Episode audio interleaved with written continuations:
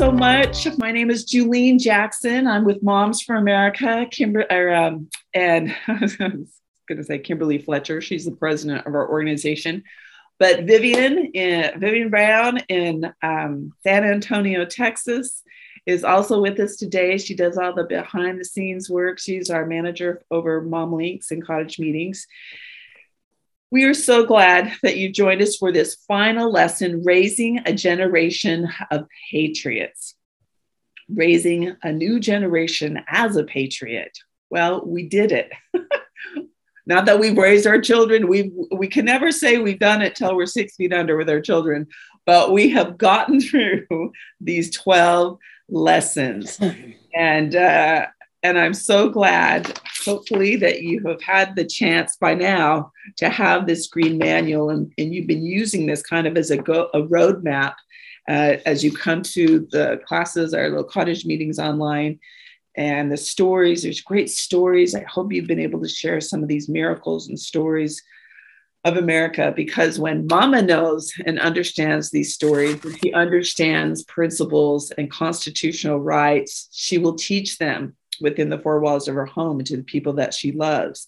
And you will be able to teach with greater conviction and with wisdom, teaching these facts and these stories. And your children will know it, they will feel it.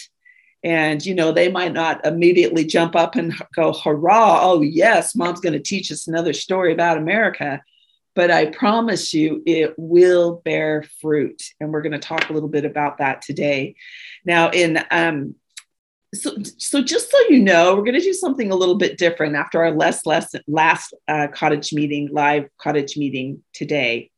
We are going to wait a few weeks and then we're starting February 16th. We are going to teach these 12 lessons again. But instead of me teaching them, we're going to ask, and Vivian has, has already asked, and we'll ask for volunteers to have the moms around America who are currently teaching cottage meetings to teach one of these lessons. So ideally, we'll have 12 different moms teach them. So you will see how different moms in different areas teach these subjects. Sometimes when you just have one teacher, you think, oh, I, I couldn't do a cottage meeting because I'm not like Julene. I don't have her experiences. I don't have her kids. I don't have her, you know, I don't have her knowledge, whatever you're thinking. So I want you to, I want you to I want that notion to be dispelled. And so we're going to have different moms from around the country teach and you will learn learn how how they viewed it or what their style is. And so there's no one set way of teaching these lessons. And uh, hopefully it'll boost your courage. You know the hardest thing about starting a cottage meeting in your community in your neighborhood i really think is just crafting that little email or text or Facebook post and coming up with a date and a time and hitting send and sending it to uh, you know a group of friends in your community in your school in your church in your neighborhood. It's almost like once that ring uh, gets on that finger you're probably going to get married you know once that man proposes and you accept this thing is going to happen so the hardest thing is crafting that email and sending it off and your mind will just start to begin to make that cottage meeting a reality. And so, um, and then after, so that'll be 12 weeks. And then I believe what we will do, and that will go until uh, the beginning of May. So we will start our new round of 12 lessons starting February 16th. And we're going to change the time also. And Vivian is, will put out all this information. I believe it'll be uh, 11 a.m. Pacific Standard Time, 2 uh, p.m. Um, East Coast time. So we're we're uh, cutting our uh, uh, West Coast mamas some slack because they have to right now have to get up at 8 a.m. to be a part of our cottage meetings. And so, and then when those classes are done, I believe starting in mid mid May, I will teach a 10 week class on the five thousand year leap, those 28 principles that changed the world. And so, um, anyway, so that's a little little ways down the road, but that's uh, that is what is on tap for our live virtual cottage meetings. So, in our last presentation, um, Viv, let's let's get our slides going here. Uh, let's let's show that Thomas Paine quote. We ended the last presentation on self-reliance last week with that stirring um, uh, Thomas Paine's revolutionary words in 1776 in, in, that pamphlet from Common Sense, where he says, These are the times that try men's souls. Let's not shrink in this crisis, but stand in the service of family and country, because we know the harder the conflict, the more glorious the triumph. I'm paraphrasing this a little bit. Mamas, we are in a fight for our families and our freedom and our God and our country. Thomas Paine would go on to warn us in this quote here that which we obtain too cheap, we esteem too lightly. Okay, Viv. So, you know, when I when I read that statement, it makes me think of this younger generation who's not really known anything but abundance. And we're seeing the young people of this country not value and love America because they haven't really had to be a part of obtaining it, of fighting for that freedom, or, or perhaps they didn't have parents or grandparents instilling in them the principles that made this truly the land of the free and the home of the brave. They didn't grow up hearing stories about those that gave their lives or fought for our freedom. And because of this, we're seeing the arrows of unrest and fear and apathy and ingratitude and even anger from the young people penetrating on into our homes. Maybe some of our kids are coming home with some of these attitudes, and we're certainly feeling it in the schools and the communities, and in, even infiltrating. You know, this idea of being woke in the in the churches as these. There's a sense of entitlement and, and disillusionment going on with the, the, the younger generation. So, Viv, let's see that next slide. Mothers and grandmothers of America are waking up, and we're seeing this as they're attending school board meetings. And we just had a rally, the Moms for America had a rally in Michigan. Oh, so cold uh, yesterday uh, against what is being taught in the school systems.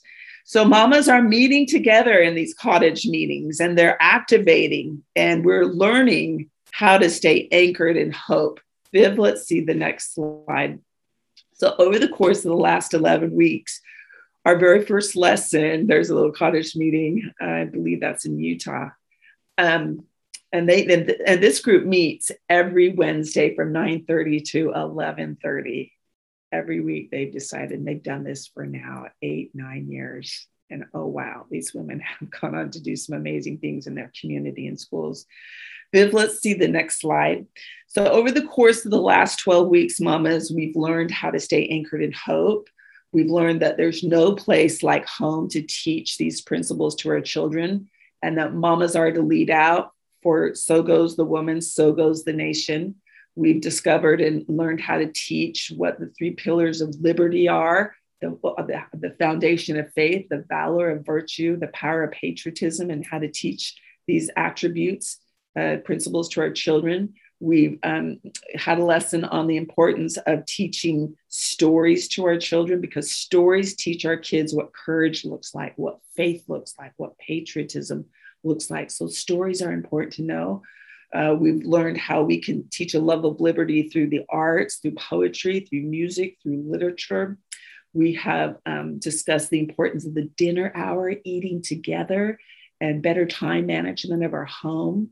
We've talked about teaching your children uh, how to to um, understand the, the principles, the basics of the Constitution, the wheat and the chaff. And then last week we talked about the law of harvest, the value of work, and breaking free of government dependency. Now, if you've missed any of these lessons, they're all recorded, they're all online. All the resources I recommend are right under each lesson. Now, as you look at this, uh, all that we've learned, you might feel a little uh, overwhelmed or maybe even a little exhausted. Wow, that's a lot of stuff I learned, and I'm expected to teach all that in order to uh, raise up this next generation as patriots. But you know, um, let's see the next slide. We're women of faith, and God is a God of promises. He's a covenant making and keeping God. And we don't ever need to wonder if He has our back you know we can we can bank on his promises and this is the promise that if we will humble ourselves and keep praying on the behalf of our family this our freedom this country as we seek his face and we turn from our wicked ways. And those wicked ways just might be apathetic or lazy or I'm getting too, I'm too busy. I don't have time to, you know, uh, shore up my country or teach my children. If we will turn from th- this kind of thought, he will hear us. He will forgive maybe our lack. Maybe, you know, we haven't quite taught or the kids some of the things we should have or been as involved in the community as we should have. He will forgive us. He's such a merciful God and he will heal our land. I love that promise. I take that promise very seriously, girls. I hope that you do too, and that instills you with hope and confidence that confidence that we're going to be okay. So we don't have to be perfect. We don't have to be sinless in order for God to succor his children. We don't have to be constitutional scholars or historians. We just have to have a heart for God. We have to have a heart for the principles that made America great and a desire to want to perpetuate these ideals in this next generation. And so, you know, look, God, he, he will accept any of our offerings, regardless of the size. If it's just changes we make within our home or, or things that we will do out in the community at the state level and even at the national level. He just wants us to do something, to seek his face and to ask him and, and, and to recommit, you know, to to doing something. And uh, I, I promise you, opportunities will arise. Remember, I've said this so often when you say, Lord, here am I, send me, these opportunities will come. Viv, let's have the next slide. Thomas Jefferson at the very top of lesson 12 says the boys and the girls of the rising generation are to be the men and the women of the next and the sole guardians of the principles that we deliver over to them. Mamas, you will be the best teacher your children will ever have. You are the most qualified to teach and to deliver to them the very things that they will need to know to be a part of the solution, to be the guardians of these inspired principles that have come before. Viv, let's see that next slide. So this is a picture. I just found this the other day. It's uh, my little mama. She just turned 50. Now I just turned 53 and I think of myself as young. I hope mom thought she was young, but she had divorced my father at this point. I come from a family of nine siblings. Four of the kids were married and grandkids, and, the, and us remaining five children were at home. Now, she was by the world standards just a humble, ordinary woman, but she taught us. She taught us to love God. She taught us to serve. One more. Yeah, let's move on to, yeah. So at 50, when my parents divorced, I believe I was 16. I was in the purple there, and my brother 18. And then we had a 12 year old brother, and then she had twins at 40. So the twins were 10 years old. Now, mama had to go back to work at 50. She didn't know how to drive. She had to learn how to drive. She didn't even write checks or know how to balance a checkbook. So there was a lot of things that she had to learn. And I imagine how uh, fearful she was for a time. But, you know, we wouldn't almost have even known it because she would gather us together uh, every morning and at night.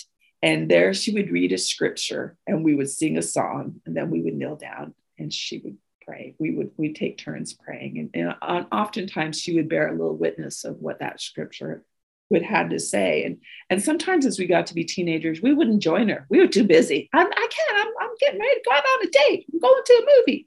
And I would see her in that front living room from the bathroom, opening her scripture and reading with no one there because she just wouldn't do it with whoever was in the home. And some of us, you know, didn't feel like we needed that at the moment. We didn't have time for it. But that powerful impression of my mother just going ahead and, and reading her scripture and singing a little song and praying by herself made an impact that she probably d- didn't even know. Maybe she knows now because my mama died when I was 24 years old of cancer. So she would divorce my father at 50 and she would die at 59. but it was such a natural thing for me when I began to have my children to do what I had seen my mother do for 20 years. This single mama, five children at home, to to uh, read scripture with my children, to sing, and to pray with them. And then as I began to attend cottage meetings 13 years ago and to learn these principles of liberty and these stories, I began to weave them into the devotional that I saw my mama teach. I began to teach, and then I began to teach them principles of liberty. But let's see that next slide. So, over the course of my children's life, they just known, you know, little teachings and little Bible reading, little stories of America. And then I've just taken them to the, the things that I've done out in the community. And, and dad has been right by our side. At first, dad thought I was a, a right wing uh, political radical nut. But then, as he began to listen to these stories and the things I was teaching in our devotional, his heart was pricked. And he would go on to serve, you know, in political positions and to teach. And he and I teach that Thursday uh, evening class on the Constitution, the healing of America. And we'll talk about that at the end of class today. Viv, let's see the next slide. So, as I taught my children, as we tried to teach our children and take them to historical sites, and I always had them take pictures of founding fathers, instead of going to Disneyland, we mainly would do, you know, historical sites, and we made it fun. There's the White House behind some of the kids, and then some of my older kids. There's my one boy. You know, you've heard me talk about him. Uh, he's in the NBA, and he, uh, in his own kind of unique way, stands for America and for freedom, as he's the only one that usually has his hand over his heart before every uh, game. And then my oldest little girl, she has a real heart for service. And she served a church mission in Iquitos, Peru for 18 months. The little, oh boy, poverty like she'd never seen before. And she taught how the gospel of Jesus Christ can elevate and infuse people with hope. And uh, and so that little child has gone on to do some remarkable things now as she has a job that takes her to africa every couple months. And so anyways as i show you some of these pictures the fruits of these teachings in our home uh, have borne some good fruit and um, i wish i could tell you give you some examples of, of what some of the things are doing out the kids are doing as far as standing up for freedom right now. My little 21 year old daughter, my little 21 year old daughter uh, just started college again yesterday, and um, she loves freedom, and she's she's a pretty she's a pretty gal, and um, she she won't wear mask, and it's, it's not because she's trying to show off the you know the color of her lipstick. She just does not want to be told, you know, that she needs to do something that she feels is not right. And so I, I, went to church with her on Sunday because she was she's been here for a few weeks and now she's she went back home uh, to school, and she went into church and everyone in DC there's a mask mandates and everyone at church wears masks and it and she didn't wear a mask. And uh, I just love her courage to to go against the norm if she feels that a, a principle of freedom is being violated and um, the 18 year old boy told me yesterday, he's a senior in high school. He said, Mom, they gave everyone COVID tests today at school. And he said, I didn't take it because I don't need the school to tell me that I'm sick. I know when I'm sick. And when I'm sick, I stay home until I feel better. And so I just like, I like how these kids are just kind of coming to it on their own as you teach them these principles of choice and freedom and liberty. Many parents, okay, Viv, let's see the next slide. In the last few years, uh, because of COVID, have their children have had to rely on virtual instruction. And I know some major cities are going back to virtual school schooling right now. And so, uh, an unprecedented uh, number of parents have been able to see the weaknesses and the biases of the curriculum of these kids that they've of as they witness their kids doing school at home. And so we're seeing an unprecedented number of families pulling their kids out of the lo- local school systems. Now, uh, we at Moms for America have an incredible amount of resources and videos and games and books and stories on our momsforamerica.us uh, website to help augment you if you're thinking you need to shore up your kids you need to shore them up from you know maybe the curriculum that the things that they're being, being taught is not sufficient. Or if you're thinking of pulling your kids out and, and starting homeschooling or starting a co op school or learning pods, we have a wonderful um, uh, program called Moms Force. Uh, Tamra Farah is our executive director for Moms for America. If you go on our website and pull up Moms Force, uh, um, we have uh, different curriculums if you're thinking of homeschooling or, uh, or augmenting your children. So whether whether your children or grandchildren participate in public school or private school or some sort of variation of a homeschool, we hope today and, and over the course of the last 11 weeks that your confidence in being able to educate has been boosted and, and helping your children to love America and to be able to better know and defend these principles. So, you know, God has told us, that let's see the next slide, we are under obligation to teach our children. Oh, and there's our website, momsforamerica.us. Let's see the next slide. God has told us in Psalm 78, 1 through 8, that we are to teach God's law to our children, to give ear to the law. And I believe, I believe that's the law of the land too, because God loves freedom.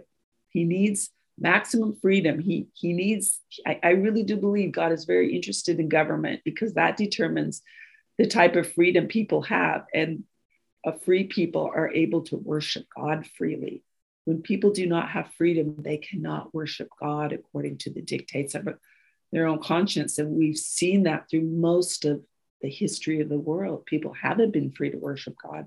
So God is in the government. So he wants us to teach our children the law, to utter these sayings of old, these principles of old. Don't hide, don't neglect these things, he's saying. Make known these laws of Israel to our children.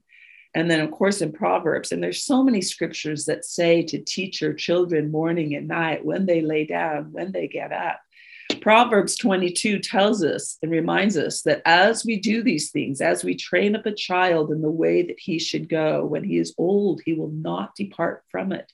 Now that is the promise mamas and grandmothers and sometimes you know we we teach our children certain things and then they do things that you think, wait a minute, I didn't teach them to espouse those ideas or to, to do that or to live that way. But God's promise is if we will teach them, they will, when they are old, they will not depart from it. And so, even if there is a time that they go down a path that we're not pleased with, that we did not teach them that way, they will come back at some point. I have seen that in my family with my nine siblings. I have seen that. So, according to God, then, he's saying, and this would be a question that I would pose in a cottage meeting who is responsible and accountable for the education of this next generation? Obviously, God knew the power and the influence that a parent has over a child. And so he gives these commands in the scriptures. I mean, just think about how your parents taught you and what impact it had on you and your siblings, in, on your faith and the way in which you value work or contribute to society. Um, Viv, let's uh, uh, do our next slide. So I came across this picture. Sorry, you're getting a lot of pictures of my family. This is uh, uh, my mom and my dad before my dad left the home. And I just laughed when I saw this picture. I'm like, oh, we look like the hillbillies or something. you know, there were some grandkids there. I had older siblings that had moved out and were married there. And then I think we're even missing a couple kids. Uh, I'm not even sure. But, you know, as I looked at that little picture my mama, oh, she looks so tired there. And I think just in a year or two, my father was going to leave. Now, you know, my parents divorced when I was 14. I think I was about 12 in that picture. It's cute little chub there. But my mama, my parents were not perfect, but they, I always say, my parents did the most important things right. They got the most important things right. We prayed together. They taught us from the Bible. We went to church together. I remember my parents reading, they were newspaper readers and book readers. They'd read us the classics. My parents uh, would talk about current events. We had those kind of discussions. They always voted, they always watched those national conventions right before the elections and would talk about who were the best candidates. They they gave blood, they volunteered in the community and in the church uh, setting.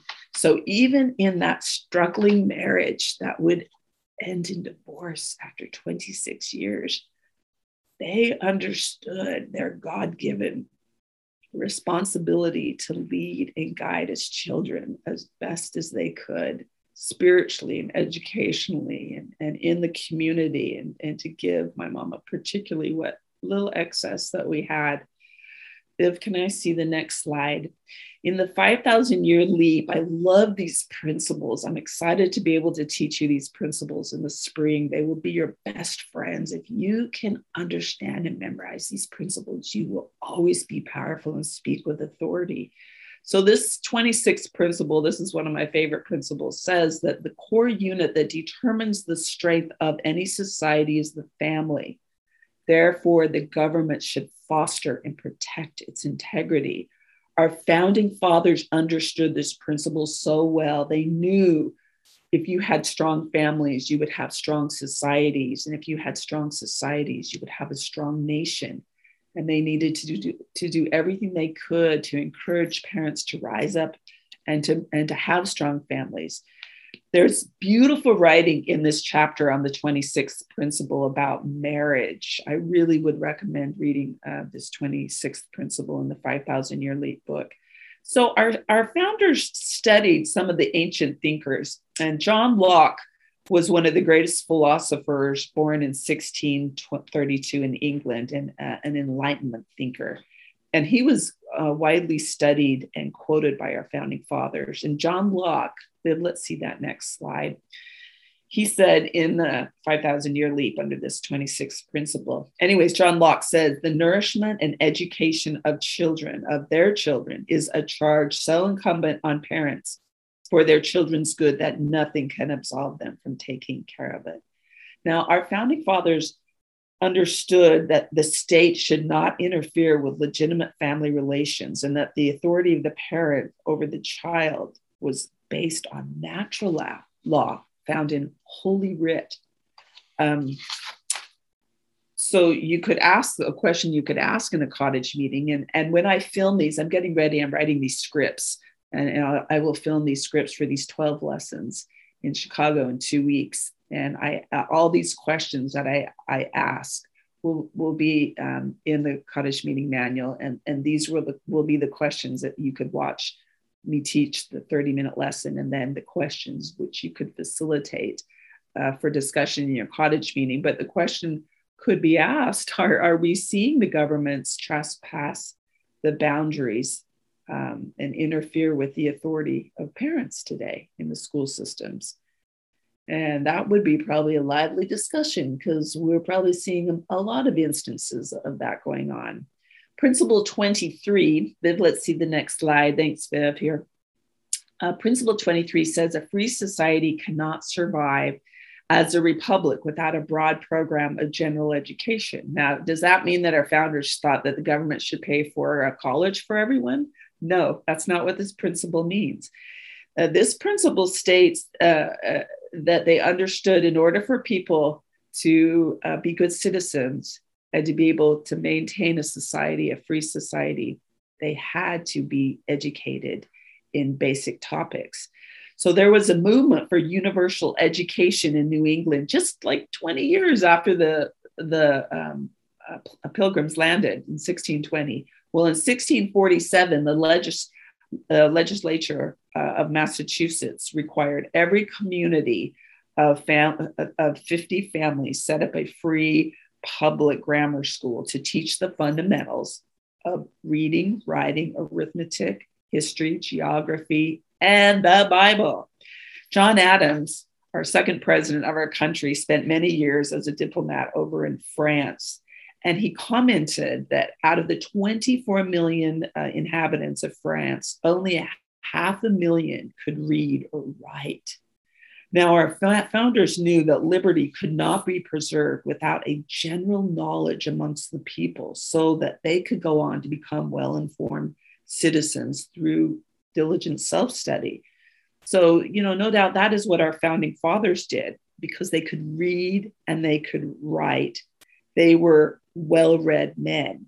And they were often reading out of the same books, the Bible and these ancient uh, or uh, uh, enlightened thinkers and philosophers of the past. And I think because they were all reading books uh, uh, that were similar, they were able to come to a general consensus during that constitutional convention when they were going back and forth, but they were all had the understanding of these principles contained in Holy Writ in the Bible. And, and um, you know, writers such as Cicero or, or um, Algernon Sidney and Locke and uh, oh, there's so many of them, Fiske and so forth. So even though our founders had a limited formal education, they all could read and write, and then they studied on their own.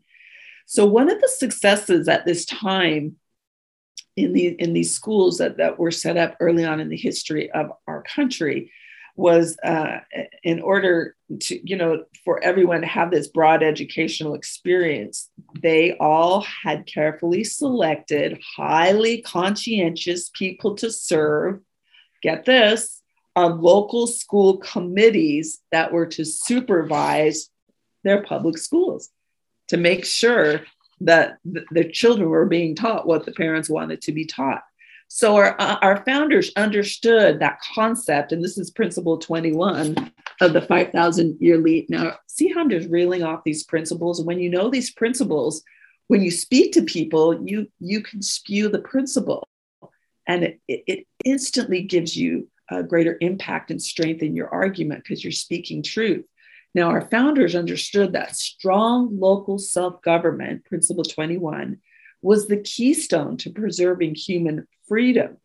All right. So through these school boards, they knew that this is how the rights of the parents could be maintained because they were monitoring these school boards and, and making sure that, uh, that these schools were teaching what the parents wanted. And they they part not only monitoring, they were participating. they were part of those highly conscientious people sitting on those boards. So when you understand this, mamas, how might this principle of strong local self government inspire you to want to engage at the local level in your school boards or city councils or commissions? And is the curriculum in schools today aligned with what our founding fathers considered a broad education to ensure a free society?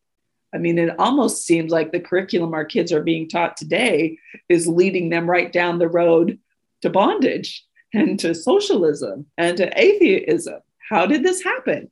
Maybe we fell asleep on the job. We weren't engaged at the local level to make sure that this wasn't being infiltrated into our in, into our uh, school systems. Let's see the next slide. In the wonderful book, The Promises of the Constitution, this 5,000 year leap and this Promise of the Constitution are books that I've used for years as I taught my children. I love the Promises of the Constitution because they're just short, one and a half page vignettes. You can just read a vignette a day.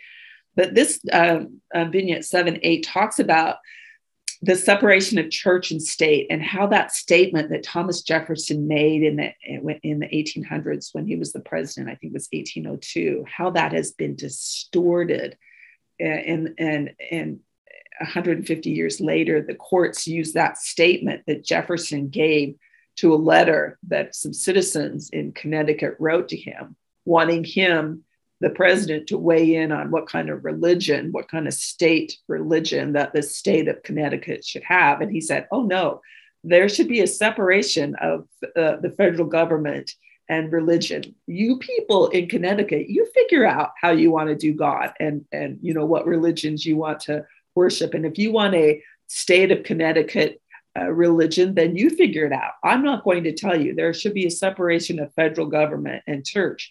Well, what the courts did, they took that statement, distorted it, and 150 years later, they used that statement as a means of um, uh, pulling the prayer out of school and pulling Bible reading and that kind of thing. And that is completely opposite of what our founding fathers intended.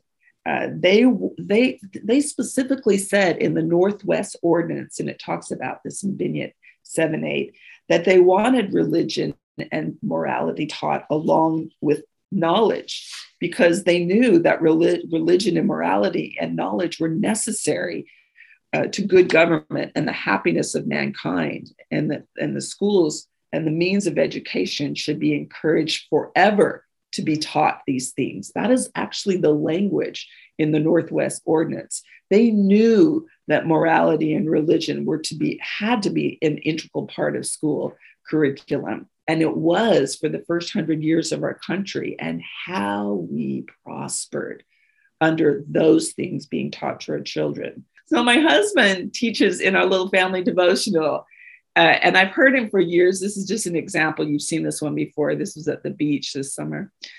Um, I've, but I've heard him say this to my kids for years. You're not as smart when you don't have the Spirit of God with you. You don't make as good decisions because you take counsel from your fears and you listen to uninspired sources for uh, suggestions and recommendations.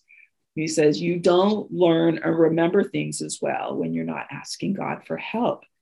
And I believe that's what we began to see when we pulled God out of the school systems I mean, we not only saw a decline in the last, you know, uh, three, four, five, six decades, we've seen a decline in morality and virtue, a decline in patriotism the young people are not feeling. And we've actually literally seen a decline in our national test scores when we took God out of schools, when kids didn't start the day off in the classroom praying that they would do well on their tests.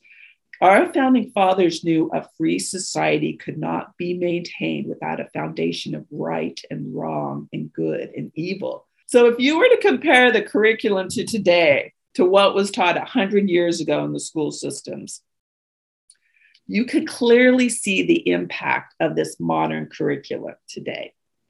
Uh, as kids nowadays, I almost feel like it's indoctrination, and I have to undo some of what my kids have learned in the school systems is they're being taught to be passive learners and really uh, to go along and do what they're told. Um, so, in the supplemental material of our presentation today, let me see where we're. We're just cruising along here. It's called A Mother's Garden under uh, lesson number 12. And um, it, I'm not sure if you had a chance to read this little art, article, but it's by the president of Moms for America. She's a great little writer, so she writes a lot of uh, a lot of these articles in this um, resource guide. Not a lot, but enough. And so she, there's a little picture of a mother of garden, she got a little gift for Mother's Day one year. It was a little pot, and then uh, the kids put little paper flowers with their little pictures in them. And she said, I looked at that uh, a, a few years ago and I realized how much my children have grown. But she said, and I realized how much I've grown in this gardening process. She said, I uh, uh, would have to say the most valuable lesson that I have learned as she was looking back on how little her kids were 20 years ago when she received that little Mother's Day gift. She said, the most one of the most valuable lessons I've learned is how important I am in my child's life. I have witnessed firsthand how important and critical my influence has been on their lives. And you know, she said that I got that. Um, just the other day, I turned 53. It was my birthday, January 3rd. Viv, let's see that next slide. And we have a little tradition in our family so the kids write little homemade cards. And now my kids, you know, I've got adult kids 26, almost 20, 27, 24, 22. And um, as I read their little cards, and we have a little breakfast, and then everyone has to sit silently while I get my hanky out and I cry as I read their cards. And, you know, when they were little, their cards were cute. But as they're getting older, they say very meaningful things the oldest girl said, Mom, your example to me of giving your best effort daily and health, beauty, in your desire to acquire truth and knowledge and serving others and participating in the community and church. She, she's, she's thanking me for that. And this is a little girl that sometimes pushed back a little bit on me on some of these things. Um, my 21 year old said, Mom, you never shy away from what needs to be done. I want to be just like you, Mom. The way you raised us, and the things you taught us in the home were pivotal to my growth. Now I have my 18 year old boy, he's getting ready when he graduates. He's going to take two years off and do a church mission. And he says in his little card, Mom, I'm going to miss you terribly over the next two years, but as I serve the Lord, but I will be motivated and strengthened by you and your example. Now, this is a kid that just this very morning slipped out of the house early so I wouldn't pray with him because he was late for uh, school. So, as I'm reading you this, I don't want you to think, oh, my kids are just angelic. They're not, but I can see my years of trying to teach them, even when they were falling asleep or trying to dodge or disagreeing with what I was saying, that they're recognizing now as they go out in the world, oh, wow, there was some wisdom to what went on and my little 14 year old she did a little handmade card and she's the one who i have a like a personal devotional with in the morning because she's the only one left because the 18 year old always leaves earlier. And she said thank you for the lessons and devotionals you taught me each morning. I love your devotion to god and to service. And this little girl just this very morning was a half an hour late getting down to breakfast in the devotional. And as a younger mom i would have been mad that the kids were late but i just was calm. We just went ahead and had a wonderful devotional and she was just late for school. Isn't it wonderful as you get older, you just kind of mellow out on things that just aren't quite as important. And then my little basketball boy was on the road and he, so he texted me, he said, Mom, I get my light and my joy from you. I can't imagine a world without you. You're miraculous. And that boy who's 24, he, I swear, he slept through all of the devotionals. I wondered if anything I was teaching him was getting through. So, you know, that is some of the thankless and invisible work that we do for years, mamas, that we teach these things. We teach them, we read the Bible with them, we teach them to love America. And sometimes we don't always know if it's sticking. And we just have to have faith. Kimberly, in this Mother's Garden article, she said, she's been disheartened to see what children are being taught in the schools and in the classrooms. And you know they're not learning these principles or these stories of america. And instead of raising patriots we're actually graduating future citizens who don't seem to have a, a love or respect for their country. But then she reminds us look if schools aren't teaching these things to our children uh, or about our history and our heritage we need to be the ones if the media is not going to present truth, we need to present truth.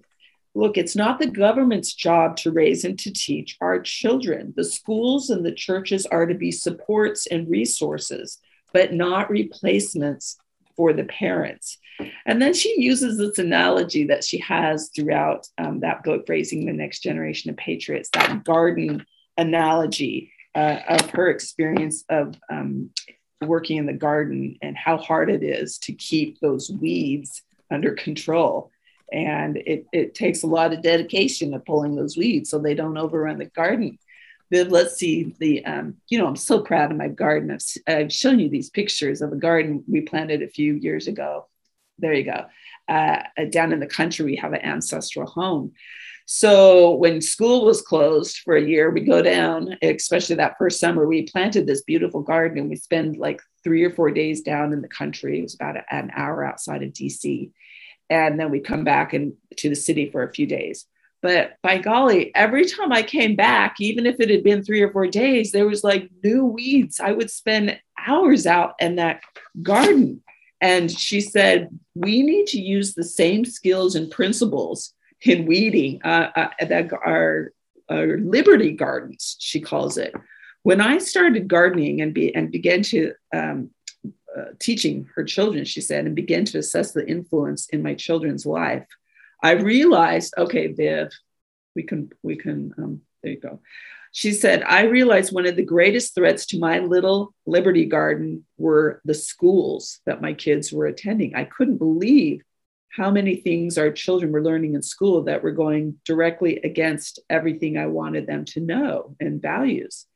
And so she said, I noticed that parents, as that when they begin to wake up and go, wait a minute, my little Liberty Garden is being overrun with the weeds from social media, from school and curriculums and, you know, TV and that kind of thing. She said, this is what I noticed parents begin to do. She said they either began to go, I need to get more involved with the school. I need to, you know, get involved with the uh, parent teacher organization or help with curriculums or rewrite textbooks or volunteer in my kids' classroom, which is harder and harder to get into the classrooms anymore. Or parents just replace, they pull their kids out and they choose a private school or a charter school or homeschooling. Or and and maybe they do all some of these all of them uh, uh, and lastly she says they counteract they they they uh, whatever the child is teaching, they teach the truth within the home to counteract what the kids are getting out in, in the world, so to speak. And, and she said, it's been my experience that out of all three options, um, the thing that is most valuable is the counteracting. It has been the most successful and effective tool in weeding our gardens. And how you counteract what your kids are hearing out you know in the social medias and the schools is really um, what you teach within the four walls of your home. Viv, let's see that next slide which should be a, a, a picture of the devotional again. Um, yeah so that devotional i found because i pulled my kids out of school i homeschool i send you know the baby goes to private school but I still have to correct and counter what they are hearing in out the minute they leave my door. They begin to hear things that are contrary to what we believe. And, and I did that this very morning. My little girl, because uh, we go through the newspaper headlines, the 14 year old, and there's a, a story in the Post that says a pandemic dip in births. And it talks about how there were fewer babies born uh, last year in America. And um, and my oldest girl just sent me an article yesterday how in Scotland there was an increase in infant mortalities. Usually it's about two to four babies die in 100,000 healthy babies, seemingly. There was 24 babies last year. And, and we, and so I told her that the Post is making this seem like this was a positive spin. People just staying home didn't you know, mommy, mommies and daddies didn't uh, decide to make babies or practice making babies. And she always was like, oh no, mom, is this going to be a sex ed talk?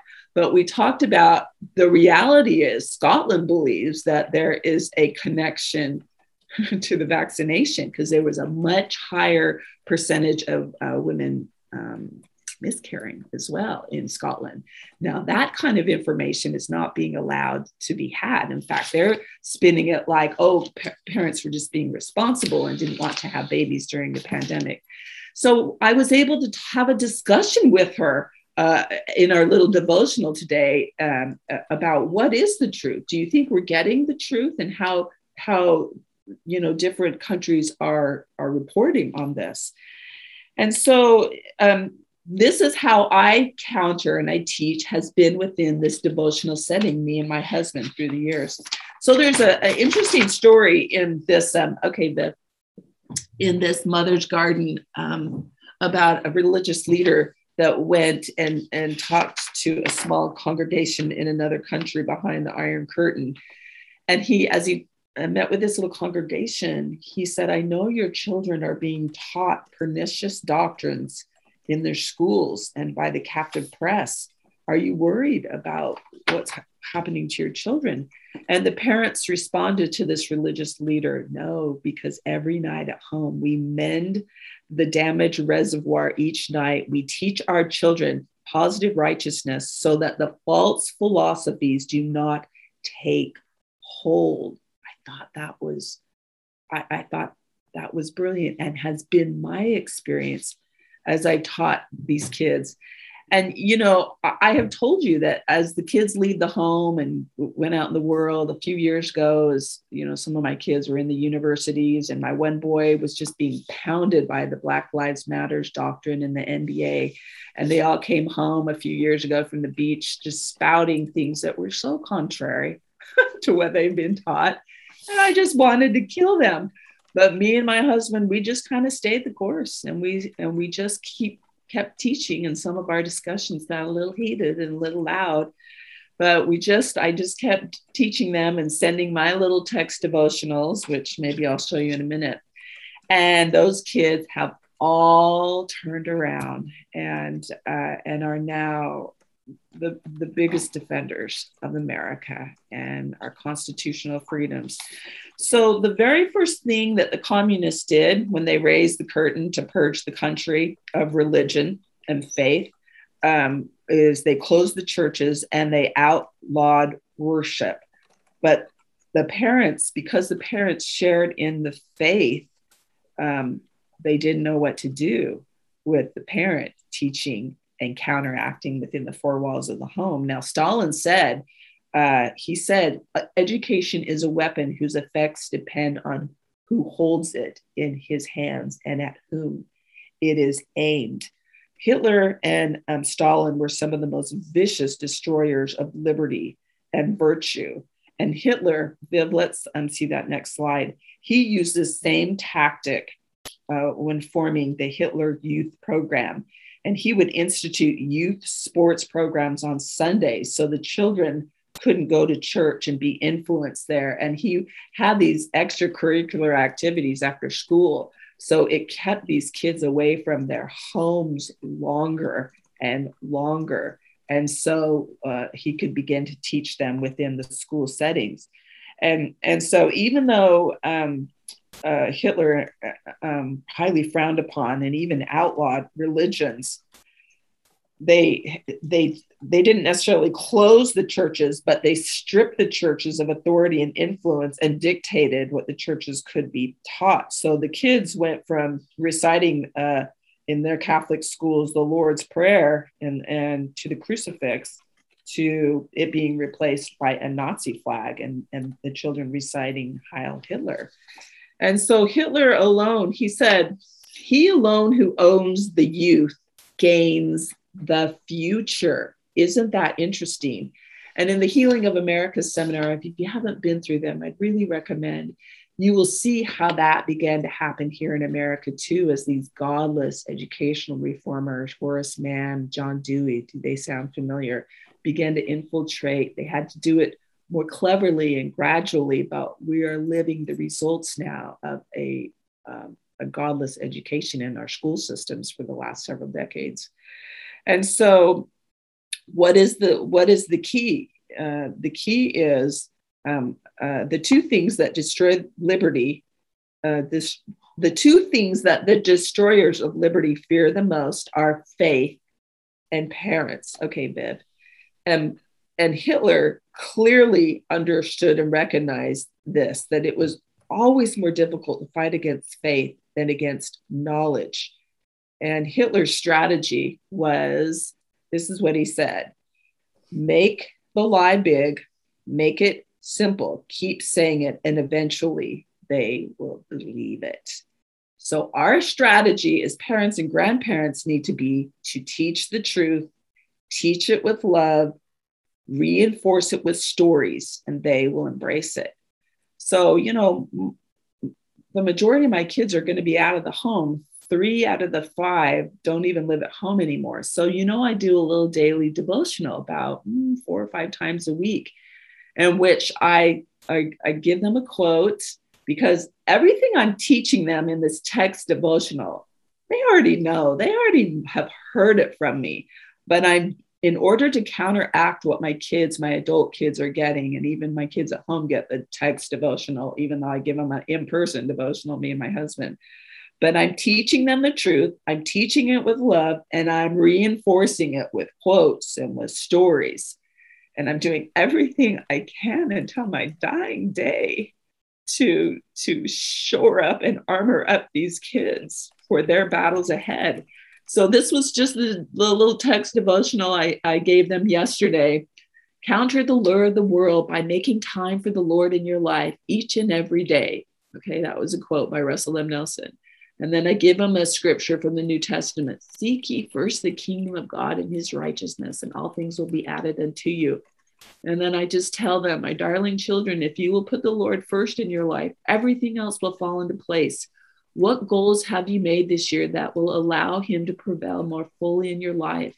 The lure of the world is strong unless you fight against it. It will pull you in and become your priority and your source of happiness, happiness, which is fleeting. But if you're anchored in the gospel of Jesus Christ, you will always have the faith, peace, heart, and vision to soar high. And then I just give a little uh, lowdown of what everyone is doing that day. And I say it's so cold, and I just tell them what I what I was going to do that day. Love you. And then I send, I always send a few little pictures that day before. Uh, one of my little friends had made me a birthday um, lunch. And then let's see, what else did I put? Viv, let's see the next slide. And then uh, on Monday, I took down all the decorations in the house, and the, and the only thing left were some candy canes. And then I put a little, someone sent me a meme that I added to the devotional. And just like that, Santa is gone until next year, but Jesus is still here with gifts that never end. And that was my devotional for Tuesday. Now, um, I've been doing these little text devotionals for years when my kids began to leave the home, and I still felt like I needed to shore them up. And so that's just something I do. That's just something the Spirit pricked my heart to do. Now, the Spirit is going to prick your heart to do, your, your heart to do different things, to teach your children in ways that they will best receive it.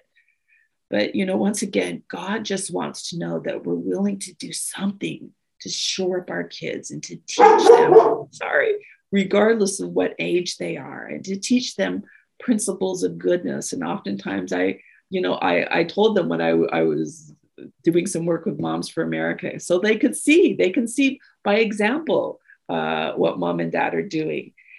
And so, um, my dear uh, mamas, it's getting a little late, and I don't want to keep you longer than I should. Um, Viv, let's go to the next slide. There's a wonderful article called Raising the Next Generation of Patriots. No, no, Raising George Washington. And it talks about the difference between what a politician is and, and someone that exercises their civic responsibility is. And what we want to do is we want to raise statesmen. We don't necessarily want to raise politicians because we know politicians will do and say whatever it takes to keep them in power. But someone who loves this country just internally knows they have a civic responsibility as a citizen to preserve the Constitution and to be involved in the community and to safeguard the public and watch over the government. And so, you know, um, George Washington is such a beautiful example to me of a statesman. He was really drafted into the service. He didn't seek to be president. He didn't want to even serve a second term, but he knew that God needed him to, and he had to do his civic duty to ensure this new little country just be carefully shepherded along. Uh, when my husband ran for office in state senate, because I had been studying these principles of liberty through the cottage meetings, I knew how people felt about George Washington. He was a statesman. So we sent out this little flyer and I said, Al is our George Washington. And then on the back, I write about extolling my husband's, you know, traits. But I say, he just like George Washington, I say in this letter, was the first in the hearts of his countrymen. Al, my husband, has proven to be the first in the hearts of his family and those that know him. And then I talk about how he reveres the, the principles that our founding fathers gave us. And when you understand what motivated the founders, it helps you to craft your message and to speak with greater authority. And good grief, my husband won, and we were new to the community. He should not have won. But I think because I wrote a really heartfelt letter about him as a statesman, as a patriot, founded on these principles that this nation was founded on, it pricked the hearts of people. And this is what we want to do. We want to raise um, patriots that ultimately become statesmen. And so, Viv, let's just go through some of those quotes quickly, and then we will end our uh, little lesson. George Washington said, um, The best means of forming a manly, virtuous, and happy people will be found in the right education of youth. Without this foundation, every other means, in my opinion, must fail. And Barbara Bush said, our success, let's go into Barbara, because she looked pretty there. God bless her. Our success as a society depends not on what happens in the White House, but what happens inside our house. That, mamas, as we teach our children, that we look to God, not government, not a president, uh, for answers and healing and deliverance. We look to God We mothers are the hope of America, and what we build in our homes today will be the foundation for tomorrow. And, um, you know, I think that's why it's so urgent that, you know, that we teach our children these principles, uh, these rising generations. We teach them to know how to defend and to understand what's in the Constitution and to understand God's hand in establishing of America and, and what the Constitution our founders intended for it to be and how it has been changed and maligned and what we need to do to restore and repair parts of our country that have been broken. And we can't necessarily teach these things to our children if we don't know them. And this is why I so applaud you. this is why you show up for these cottage meetings each week and, and might contemplate someday starting a cottage meeting or continuing to learn online. And so that will end our last lesson today. We're going to give you a couple weeks break and then we're going to start up, I believe, February 16th. Uh, and we're going to have mamas begin to teach these lessons. Please come support each other. I promise you, you might learn more. you know, you like can almost anticipate what I'm going to say, but to be able to be taught from the viewpoint of a mama in Washington or in Texas or Illinois and and the, her family and maybe she is a mama of young children or maybe she's a grandmother and so I think it's going to be such a valuable uh, experience to be able to be taught by the mamas around the country now, we will um, start those the middle of February, and, and we're doing that because we still have a live virtual cottage meeting going on every Thursday nights. That's what me and my husband teach, 9:30 Eastern Standard Time, 6:30 Pacific uh, time. We have five more classes, and then those lessons will be done um, February 10th and then February 16th, we will start our cottage meeting series during the day on Wednesdays. And Viv will send out information on all of this if, you, if you're not quite capturing all the, the details I'm sharing here. But please join us for those last five virtu- uh, virtual cottage meetings on Thursday evening. We're, we're uh, going to have seminar three, four, the attacks on the role of America tomorrow. And then you will get in on the fourth seminar. And that is all about healing our homes, our school systems, our state, uh, healing the parts of the Constitution that have been broken. And it, I love seminar four. It's so hopeful to be able, instead of just spewing problems and what you're against, spewing ideas and solutions on how to repair and restore uh, the things that made us great in America.